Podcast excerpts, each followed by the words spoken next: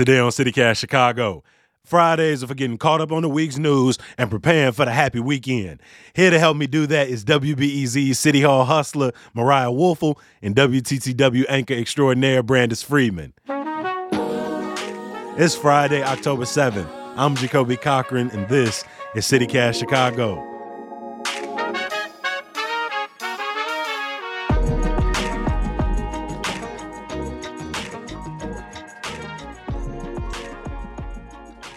Brandis, happy Friday. Mariah, how y'all feeling this morning? So glad to be at Friday. Hey. Same, same, same. I'm gonna call myself a city hall hustler from now on. That just made me I love it. I love it. I'm gonna call you that too. Before we jump into the stories for the week, um, I want to see you know y'all home neighborhoods where y'all usually calling in from, and where's a spot in your neighborhood that you got to put people on. Mariah, I know you down in Navy Pier, but but where do you you know lay your head down? What neighborhood, and where's a place you got to put us on? So I hailed from Ukrainian Village today, Come and on. on. my way, I stopped at Dark Matter Coffee, which I give way too much money to um, every week. But but I want to highlight um, this new part, not new, but this partnership that they do with Cafe Tola, which is an incredible empanada. They have an Mm-hmm. Yes. amazing empanadas, just like to And die the for. most the beautiful ever had. location. Yeah, yeah, so such great locations um throughout the city, but uh but Dark Matter stocks their empanadas, so I get there early before they sell out by like 10 a.m. and I get one or two uh you know in a single in a single day and uh, all my friends will tell you like my friend the other day was like I think you're if you ever get married your wedding's just going to be catered by Cafe Tola. It's gonna be empanadas. yeah. Uh, Brandis, where you calling in from this morning, and what's the spot that we got to check out? Ooh, I'm, so I'm calling in. I'm at home right now. I'm in Evanston. Um, and it is hard for me to pick just one spot, right? Because I feel like, you know, because I work evenings, I spend a lot of time finding breakfast and coffee in the morning. Okay. uh, in my neighborhood. And so one of them is Colectivo Coffee. And I know that there are several uh, other of those in the city, but they've got this. Um, uh, what's it? What's it? Oh, it's the potato bacon burrito that I grabbed Mm. yesterday because I was Mm. starving. Um, yep. And then around the corner from there uh, is Capital, and there's a Capital has a couple of locations as well. But what I really like about Capital is it's an all-day cafe. So in the morning you can get your coffee and your breakfast. And I'm meeting a girlfriend there for uh, for breakfast on Monday, and it's our it's our regular Mhm. spot. But do you got a regular order? I do have a regular order, and I really need to switch it up because it's high in calories. um, and also, Brandis, just venture out. You know what the other food's going to be good. Um, it is the uh, oh, it's the hash. It's the the you know the hash. It's corned beef hash is what it is. Mhm. I'm like you know the hash, but you know I try and get it with the sliced potato. I mean tomatoes instead of potatoes to be a little healthy. Mariah, I'm going to start with you. Uh, Mayor Lightfoot said in her budget proposal earlier this week, budgets are not just math problems; they are and must be value statements. So, uh, based on the proposal, what does the mayor value, Mariah? Well, she is pitching this as her stability budget. So I think top value fiscal responsibility is what she is telling Chicago taxpayers.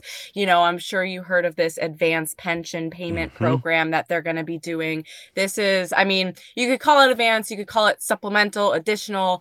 Uh, the way to understand it is that they're putting more money towards their pension payment than they are required to do so.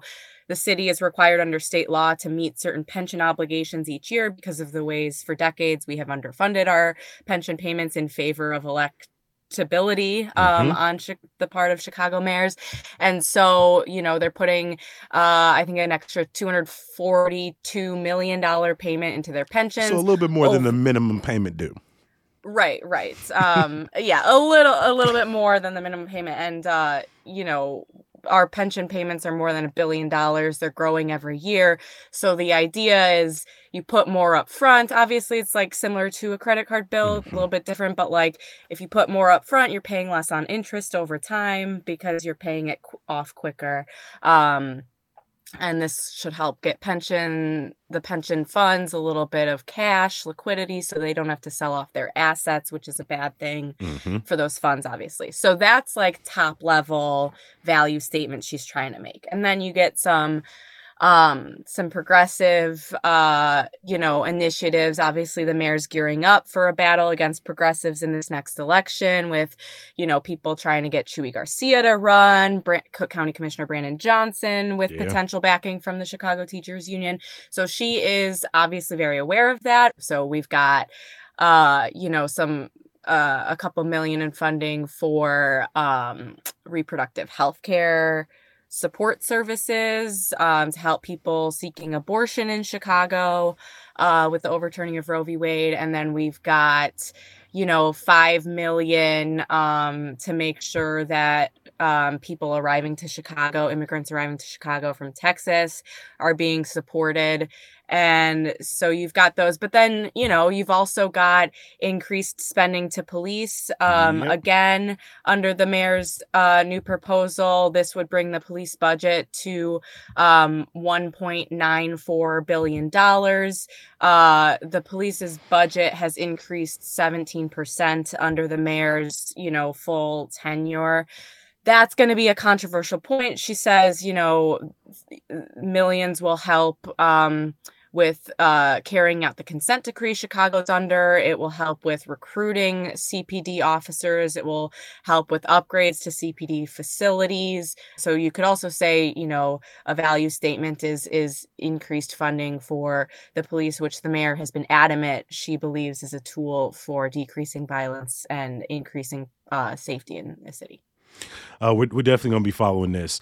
Uh, Brandis, you've been working on a new TTW series for months, and it dropped this week with part four dropping today. Uh, can you walk CityCast listeners through permanent punishment? I can. So I'm trying to think where do I start because as you said, I've been working on it for some months, right? And I'm like deep in it. Um, so basically, uh, four part series. That's right. It ran this week on WTTW, um, and this explores, you know, like the rules, the laws, the policies that impact people that have criminal records, um, and that means, you know, not necessarily just people who've been to prison. Obviously, that's that includes a lot of folks, but I mean, even just an arrest, if you haven't had that, you know, taken care of and expunged. Um, depending on what the arrest was for, or if, you know, if they arrested you and got the wrong guy or there was no prosecution, whatever, if you've been impacted by the criminal legal system, probably have a criminal record or something's going to come up in a background. And that's 3.3 million 3.3 million people in Illinois is what it's estimated. And we got that information from the Paper Prisons Initiative. Um, and what we're reporting is that about 584,000 of them have convictions. Um, 511,000 have what we're calling clearable convictions, right? Something that is eligible for either record sealing or expungement.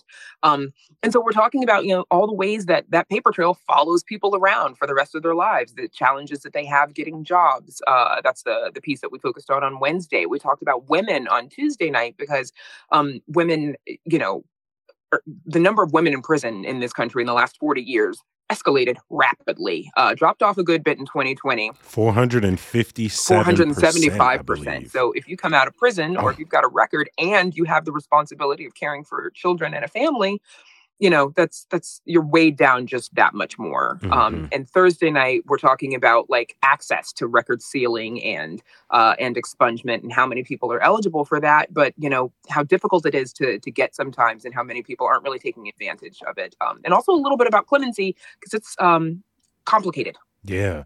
Episode one that dropped on Monday really was an eye opener for me just with the number. You know, we're looking at 1,300 laws, I believe, in Illinois that impact people with, as you said, some form of a criminal record, some form of interaction with the criminal justice system. But a lot of these laws I had never heard of that impact dog ownership. If you could go to a bingo hall, if you could work at a carnival, if you could be the executor or administrator of your parents' estate, Brandis, were any of these like just kind of out of left field shocking for you? Yeah, like all of them um, and not and not all of them right? And i think I, I, spoke with someone who talked a little bit about like whether or not uh, what could have been the justification for these laws at the time that they were written and passed. Um, but then you look at them today in a different light and you're kind of like but does the reason that it was passed at the time does that hold up today? Hmm. and shouldn't there be some way to get around it? Because the law as we've read it you know the way i looked at it and my producer and um, the attorneys who kind of scrubbed the code and they're working with the fully free campaign at the heartland alliance to, to, to identify a good bit of these um, we're not really sure that you know some of the reasons hold up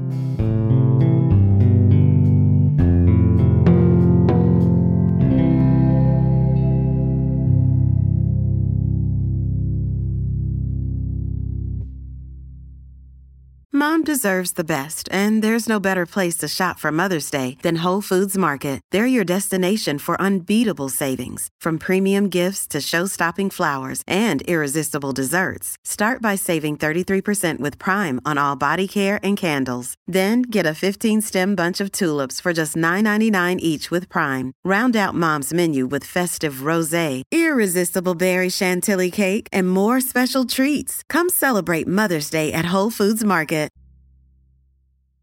These next couple of stories, you know, maybe not everybody caught them as we move throughout the week. Uh, Mariah, you did a story with WBEZ about tiny homes. Put me on. Like, tell me a little bit more about this. Sure. So this was actually also part of her budget address, um, although it seems kind of disconnected because this it seems like she took her budget address, the mayor, to announce this new program that funding had already kind of been allocated towards mm-hmm. um, as a little sweetener uh, in her budget address, but um, three million dollars to create two or three tiny home communities uh, in the city, and uh, each of those would have like four to eight tiny homes. So when you think of a tiny home, like less than 500 square feet, um, some are like as basic in some cities that are using them to address homelessness or affordable housing needs. They're as basic as like a pod with a toilet, um, okay. or even just a pod with like a cot. But these are going to be a little bit more sophisticated, um, you know, at the city hopes, uh, with a kitchen, a bathroom, some outdoor space, um, you know, some living quarters in there. So, uh, the city wants to put out a request for proposals on this by mid next year. Now, obviously, Lightfoot's up for reelection. We'll see what um, who's who's the mayor of our city by then, mm-hmm. and um, whether they'll have similar priorities. But um, but you know this has been a movement across cities and by, by um, affordable housing advocates as a cheaper solution to building a single family home um, and how much do they cost? How, how much do these tiny homes cost to, to, to build and then purchase? So i'm not sure how much a, single tiny home costs but if you think you know like uh, four to eight tiny homes the mayor's looking at nearly building at top level around 25 tiny homes with 3 million dollars. Now that can that will also include subsidies um, mm-hmm. to make this easier or cheaper to afford for uh, low income residents. Brandis what was a story that you wanted to to bring a little bit more attention this week? So the other thing that i was looking at that just made me kind of stop and go what? Um, it was this other uh, police or other shooting that happened inside a police station. I think this one was in the 10th district on Ogden, um, where a man comes into the CPD station and officers there believe him to be brandishing a weapon. I think it was in like a plastic bag, and he's muttering some anti-police sentiment. Um, and at some point, you know, according to, to Superintendent David Brown, you know, he starts, you know, brandishing this weapon, and I think he ends up actually pointing it officers open fire. I think he's hit. Uh, this person is hit three times. Um, this is the second time that this has happened. Um, in like the last couple of weeks. Yeah. And so, I mean, and these two each seem like separately, you know, like isolated incidents, but I'm also just kind of like, what is going on that, you know, more than one person has marched into a police department and just decided to, you know, grab a gun and point it at police officers. And, you know, if officers feel threatened like that in their own police department, they are going to open fire. Um, Superintendent David Brown says that they are going to look at, um, you know, beefing up security uh, for all of the facilities. I think they had initially begun discussing that after the inc- the Homan incident. Like that's pretty wild. Beef up security to, at a yeah. I'm like we've been talking about beefing up security at CTA, beefing up security. You know, people talk about what's the relationship at schools, but and and that's the thing. I I, I am not downplaying the significance of the situation, but it's one of those things that really comes back to questions like people walking up in in police stations and now you need, may need to beef up security I mean, I thought this while the police worked. I could not imagine, obviously, walking into a police station and I'm just like, I'm finna up pole in here without like, you know, knowing what's coming into this. It's a very wild story, right, right. but like, definitely this... like who keep them safe if you know if if they can't. But then you wonder, like, are are these folks like mentally ill? Mm-hmm. And like one of them had access to a gun before he got to the station. In the Homan Square case, he came into the station, snuck in, uh, and picked up a gun off of a training table and decided to approach some officers. Some, somebody got into and, the station, yeah. nobody noticed, and they got all the way to and like a gun nobody was paying well, it attention was a, to? it was a training facility. I'm not sure how far into the building the person got, but I think the way the the avenue through which they kind of snuck in uh, gave them access to a table with guns.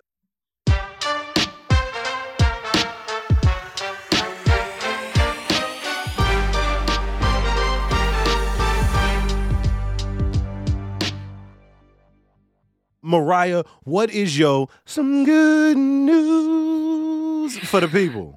Mine is that the Sun Times is now a nonprofit newsroom, um, which is a cool, cool next step in this like big merger acquisition that the details of which are still being worked out in many ways.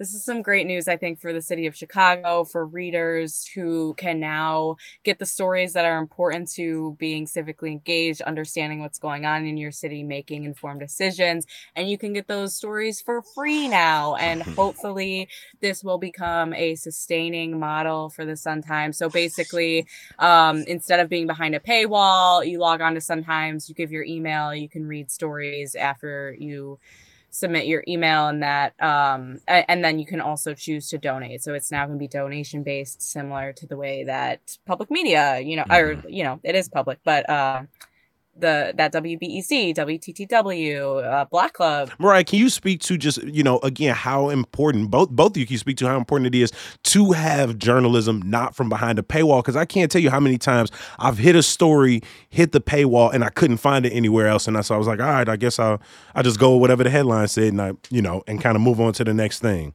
it's basically saying that in order to be it costs money to be an informed citizen and people who um, can't afford to pay that are oftentimes the ones who are most impacted by corruption by you know the injustices that journalism is trying to uncover mm-hmm. and to then say to those populations oh you can't read the journalism that is about you or you know that is about your community it goes it goes hand in hand with you know participatory journalism like we should not be writing stories about how issues affect people and not be working with those people or at the very least like sharing our journalism with those communities. And so um, this just makes things more accessible. Brandis what's your some good news okay so for I the got- CityCast listeners?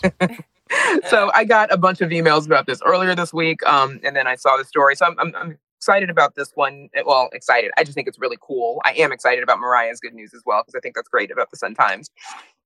So, um, thousands of records uh, of black residents have been sort of discovered and are now being preserved and added to the uh, the Vivian Harsh collection at the Woodson Library. Mm-hmm. Um, and apparently, this was you know sort of a partnership between um, the state uh, Susana Mendoza's office and the Bronzeville Historical Society and according to Susana Mendoza's office, her um the comptroller's press release, they had to get like, you know, permissions to pry open the doors um to break into some buildings that were sort of old and abandoned to preserve some of these records. I think they were discovered at like old funeral homes and mm-hmm. so uh, um you know, like just kind of pointing out that like the records of so many black people just kind of get lost, just kind of get forgotten about. Um, and then when you think about the numbers of people who came to Chicago living uh, like during the Great Migration and just the lives that they lived and what they did to make, you know, this community who it is and for descendants of those folks to be able to go back and look up those records as much as they can. I just think that's really cool and really special. Um, and that's my good news. I'm excited about it. Well, my some good news I had to sing it every single time this week. Uh, it's taking us back. yes, you do. It's taking us back to the theater. Uh, earlier this week, we did a series uh, of, you know, here are some fall theater shows we are interested in as the season opens up. And I want to talk about Clyde's that's playing at the Goodman until October 16th. Um, you know, it's kind of interconnected with with the series you're working on as well, Brandis, because Clyde's is about a roadside diner, and the four people who work there are all formerly incarcerated for a myriad of reasons you learn throughout the play. Uh, but the owner, Clyde, who is also, you know, kind of done her time, uh, she's a straight up asshole right? She don't let any of the others forget the struggles, the the permanent punishment that they face. Um, I believe the understudy Danielle Davis was there when I when I watched it and is an absolute powerhouse. The the the the play is fast paced. Um, It it's it's energetic. The dialogue is like poetic without being like you know pre- pretentious, and and the production design, like the lighting, the music, the little snippets they use. Uh, the the ninety minutes just kind of they kind of passed without a blink, and it was a great uh, a great time out at the Goodman. Again, I want to give a huge thank you to WBEZ City Hall reporter Mariah Woelfel and WTTW reporter and anchor Brandis Friedman. Thank y'all so much for coming back to City CityCast Chicago. I can't say it enough, but it means a lot to us. Love to be here. Thanks, Jacoby. Likewise. Thanks for having me.